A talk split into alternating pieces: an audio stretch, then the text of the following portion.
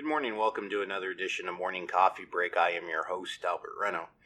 Today's podcast I'd like to dedicate to those people working in sales, whether you're just starting out, been at it a few years, or a few decades. Today's podcast is for you. Tips and tricks for sales of all degree. So you want to learn about sales, warm up that coffee, or make a new one.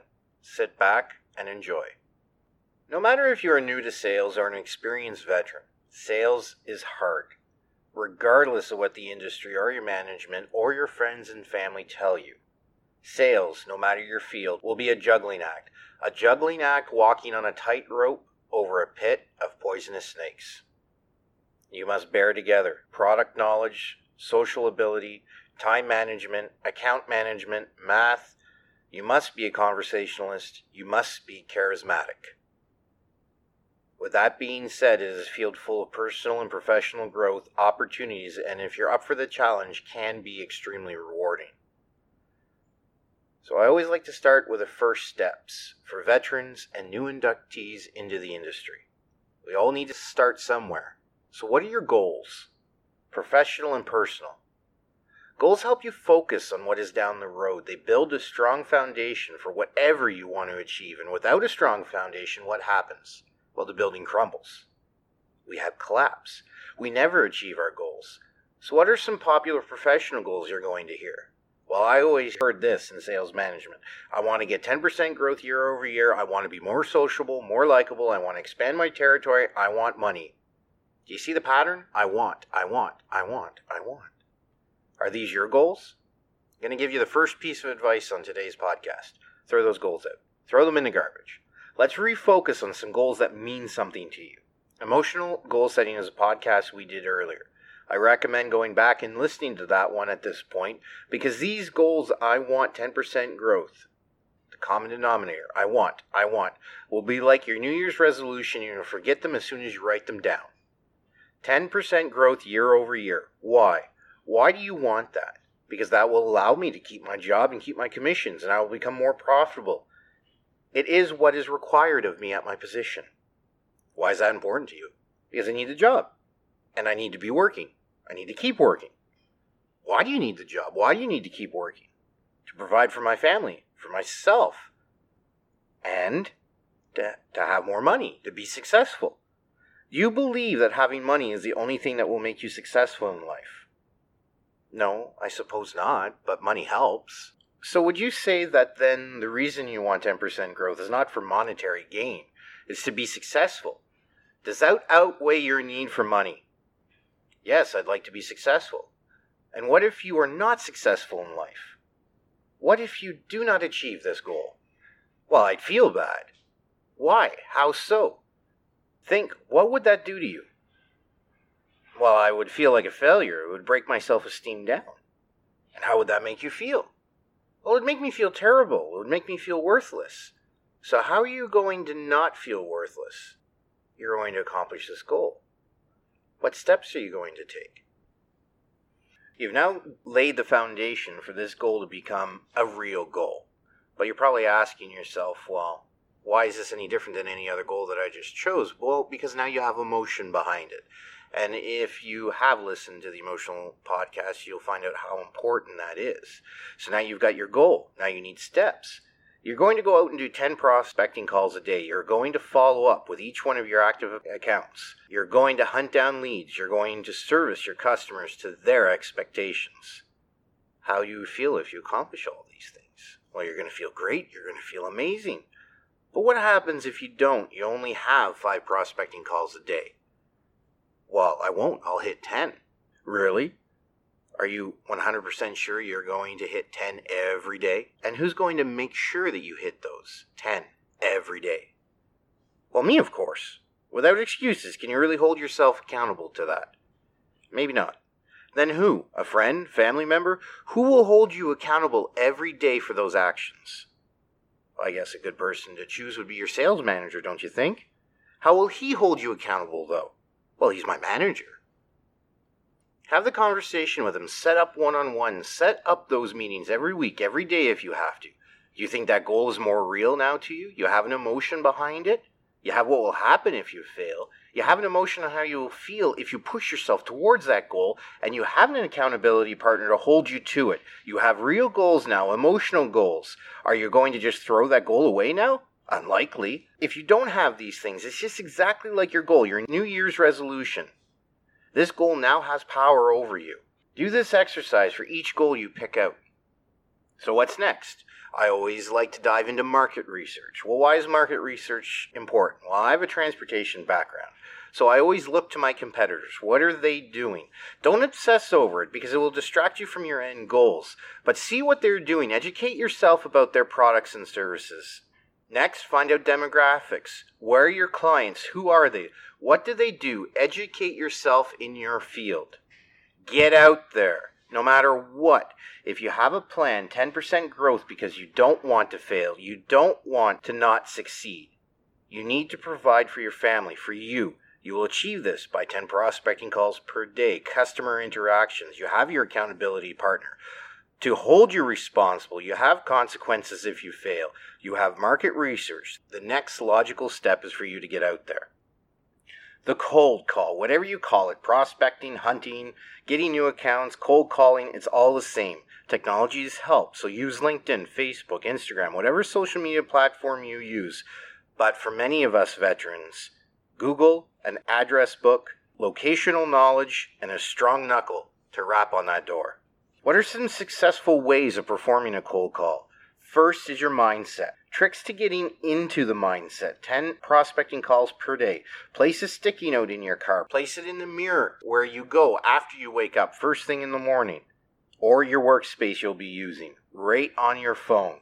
Big bold letters 10 prospecting calls per day. Go. It helps, it's motivation. You start calling, but what do I say? Everyone has a comfortable way to start a conversation. Some will chit chat with the person online, some will be direct and ask for the client. Humor has worked well for some. So, what are some tricks? Sound professional, be direct. You call on a customer, and the receptionist answers. Hello, Company X, how can I direct your call? You know the owner by doing your research is Joe, whatever his name is. To be polite, you think of asking uh, for Mr. Whatever, right? How many times have you been asked, Who is this? Do you have an appointment? Was Mr. Whatever expecting you? And what do we do? We tell the truth, naturally. No, no, no. Hello, Company X. How can I direct your call? Well, hello. Good afternoon. I'm Albert Wren. I hope you are well. Who am I speaking to? Good afternoon. I'm well. Thanks for asking. My name is Jane Whatever. Can I direct your call? Well, Jane, I was hoping you could connect me to Joe. Oh, do you have an appointment? Is Joe expecting your call? You can say yes, he is expecting my call. You can play it off as casual as if you're a long term friend of Joe's. Perhaps she will believe you. Or he. If you say no, see if you can be transferred to his voicemail. This is very important. The message will be simple, and it has to be toned perfectly. Hey, Joe. It's Albert. Can you call me back? Leave your number and hang up. There are simple elements at play here. You don't give a reason for your call. You use first names. Now, Joe just listened to that message after he got out of his meeting, and he's scratching his head. He's trying to figure out who you are and how you know him. Maybe even that curiosity gets the best of him and he calls you back. If you can't leave a voicemail and she says she will take your card, then she's really good. Or he. But don't give up there. Sure, you've lost today's round, but now visit her call again. This time, ask for Jane. She isn't the one who answered your phone call or is greeting you at reception. And when you hear her voice on the phone or you meet her in person, say, Jane, how are you doing today? It's Albert, remember me? Strike up a conversation and get to know that receptionist. Start making your visits about them. Build a rapport with them till you see an opportunity to ask. Maybe you could be transferred to his voicemail or book you in for an appointment that you're looking for. Don't try this too early, nor get too pushy. Remember, this is about getting past the defensive, the interference. So you're going out, handing out cards, you're visiting clients, you're calling clients, but each time, again and again, you suffer rejection. It's starting to take its toll on you, whether you're new in the industry or a veteran, it eventually will. And you begin to feel as if you haven't been this rejected in a long time. And how do you deal with that? A few ways don't ever take it personally. Yeah, it's easy to say, right? They're rejecting your sales persona, not you particularly. So, how do you get all those no's into a yes? How do you deal with that no? How do you feel when you hear that simple word, no? Like many of you, I took that no to heart. It weighed heavy on me, especially if it was the only word I heard that day. Rejection, it can crush your motivation, it can crush your goal, but only if you let it. Have you found yourself not wanting to take the road because of the day before, because of this powerful word of no and the emotion of rejection? But I'm going to ask you why. Why are you letting a two letter word control your thought process? So, how do you flip your feeling and your emotion to accept the no in sales? Well, we are all taught that we need to have tough skin, that this is part of the job. Am I not right? So, how do you get over it? Leave your comments. Reach out to me. Love to hear from you. What if you suggested to get the no right away? Then you can't have an emotion about being rejected because you initially asked for the no. Mr. Prospect, you probably have had lots of salespeople knocking on your door today. I'm going to save you the trouble and say no for you, not today.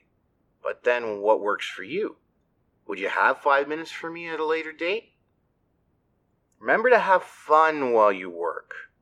What does this do while you are building a relationship with the customer that you just talked to and you just made the answer for him? You're suddenly there more than just a salesperson. You're not emotionless and you're bonding instantly at the door. What else can we do? Accept the no? Do you debrief your calls? Maybe you do. Maybe you don't. Maybe you should. Take the no as a learning experience. What can I do better next time? Personal growth. What could I have changed? Maybe nothing. Maybe there's something there. When you embrace the no, you're changing your mentality. You're breaking down the walls you built up. That when you hear that no, you have no worth. That it's motivationally destroys you. When you embrace the no, no matter the prize you have your eyes on, the end goals. So they say no today. Doesn't mean when you visit them in a few more weeks or a month that they'll say no again. Their situation could have changed. Feel better about the no. Have you embraced the no? Let it fuel you, a thirst for knowledge. No, as a learning experience. The last thought of the day is there's so much material we could speak about, but the morning coffee break is about your coffee break, and we're getting close to having that completed. How many of you have been caught up in the seller buyer dance? You make a full proposal and spend countless hours, and suddenly you find out your price is just too high, or that they're not interested now. You don't hear back from them. You've invested so much time just to find out and be shut out completely. So, I'm going to leave you with a few tips that I have found help me in my sales career. How big are your typical proposals is the first question you need to ask yourself. For me, most of the time they were extensive, many, many lines of pricing for all the locations we shipped to. So, how do you not waste your time on proposals? First, find out how important pricing is to the customer. Ask questions like How important is pricing to you? Would you pay more for better service, less claims, less headaches, or better manufactured product? How important is it to you to find a good price for good quality? Are you willing to pay more? Next, if you have many pricing, find two or three popular items, locations they want to ship to if you're in transportation. Whatever the customer is buying from you, get samples. So, what I would used to do is to take our rate samples and right there on the spot present it to them and ask if we could continue on. So, you have a book of your rates right there. Now you're getting a commitment before the proposal even goes through. A few outcomes. Your pricing that you've presented to them works, and now you have a good feeling going back to the office without even requesting or making a presentation. Good job. Now don't get cocky. Or they tell you your prices are way out to lunch. Define way out there, Mr. Prospect. Well, you need to be 5% lower, 10% lower, whatever the case, you are showing either sample pricing that has a slight discount, or maybe your default tariffs are pricing at full price. You now have some wiggle room. Start talking numbers. This is where your math comes in. Mr. Prospect, if I come back with a proposal of maybe 5% less than these numbers, would you sign? Maybe yes? No? Two outcomes. If yes, great. If maybe, it's a no. And if it's a no, it's a no. Let the prospect or potential new client know and point out that there are only two outcomes a yes or a no. And you'll take a no. You've just saved yourself a lot of time. Close your books and move on. So you've done all this. You have presented the rates, the pricing, and he says he has to get back to you. This happens a lot. At times, it still happens to me. Find out why the delay. Maybe another presentation is needed. Maybe he's not the right decision maker. He needs to bring it to the board. Find out if you can give a presentation to that board or be present in case they have questions. They said they'll need to take a few weeks to get back to you. A few weeks, no date, gray area. What are you doing? Request a follow up date. On this day, Mr. Prospect, I will call you at this time. Don't go for swishy washy comments. You call on that date. End voicemail. No return phone call. You follow up. Your customer has gone silent. And like a bad first date, you don't hear back. Do we wait and worry? Maybe this will happen. Maybe that will happen. These are all things going through our mind at this point. But if you book an appointment and go in and see them, if they are busy and push you off, here's a few tricks to do. Voicemail. A lot of people will say the voicemail isn't the way to go, but sometimes it's the only tool we have. There are many words, and many people might not agree. I've had some success with this. Call your customer and leave a voicemail. Mr. Prospect, it's me from Company X. I gave you a proposal a few weeks, maybe a month ago. We've had a date to follow up, and we haven't been able to connect. Could you give me a call back as soon as you can? If I don't hear back from you, I will close the file. Thanks. Close the file? Go for the no. You don't have it anyways. You're not losing anything. Now he will either call you back or he won't. You get the appointment. You're sitting with him. Sorry I haven't had time to look at your file. You're thinking you've had a month and you don't tell me this already? So you ask, Mr. Prospect, what is the likelihood of you signing now? You're putting him on the spot. You're being a typical salesperson. He sees it. Maybe he'll sign, maybe he won't. And within a moment, his answer is none. He said none, which means no. Okay, thank you, Mr. Prospect. I'll close the file whenever I get back to the office. Thank you for taking the time to meet you and taking the time during these negotiations. I appreciate it. Now is your time to pick everything up and leave. But wait, aren't you going to negotiate? Renegotiate what? You've had a commitment, he broke it. You had a deadline, he broke it. He forced another meeting, which he agreed to the rates at a certain price already. There's no negotiations. The person has displayed what type of prospect, what type of new customer this will be. So what do you do now? You have a simple conversation with him. No, Mr. Prospect, there will be no negotiations. I've always been a person of my word. You remember our meeting when I showed you the rates and we spoke about what would get you to sign. We agreed between you and I 5% less of the rates I showed you. I now present those rates to you. We had a follow up date, one that I called you on. Tried to book an appointment. Now we are two weeks, three weeks, four weeks from that date, and you want to renegotiate. Mr. Prospect, it's okay. I'll close the file. I understand price is important to you, but we had an agreement. Good day. Get out, walk away. Yeah, a lot of people would say, but this guy wanted to renegotiate. Maybe we could have found common ground. Maybe you could have. But look at the time and effort that you're putting into this sale. Walk away. It sounds harsh. Maybe it is. Maybe he won't ever call you back, but don't waste any more time on them. Maybe they'll beg you to come back in, and that will be on you. But don't let a prospect or client walk over you. Walk away. Once you have done this, you have fully embraced the no. I want to share with you a story. The eagle does not fight the snake on the ground, it picks it up in the sky and changes the battle. Then it releases the snake into the sky. The snake has no stamina, no power, and no balance in the air. It is useless, weak, and vulnerable unlike on the ground where it's powerful, wise, and deadly. What's the moral of the story? Don't fight the enemy in his comfort zone. Every day you're going out on the road into sales and you're approaching the customers on their ground. Don't you think it's time that we change your comfort zone? Don't you think it's time that we change that battlefield? Hopefully, some of these tricks might help you. Maybe there are something you're already doing. Remember to always have fun at the job that you're doing. What are some tricks that you do for fun? Make sure to leave me a comment. I apologize, but we've run out of time for today. Make sure to look for Sales Tactics and Tricks Part 2 coming soon. You can listen to this podcast and more on our Facebook page, Castbox, or Apple Podcast. If you've liked any of our podcasts, make sure to engage with us, comment, like, subscribe, or even send us a message. Remember to stay curious and ask why. Thank you for listening to Morning Coffee Break. Until our next edition.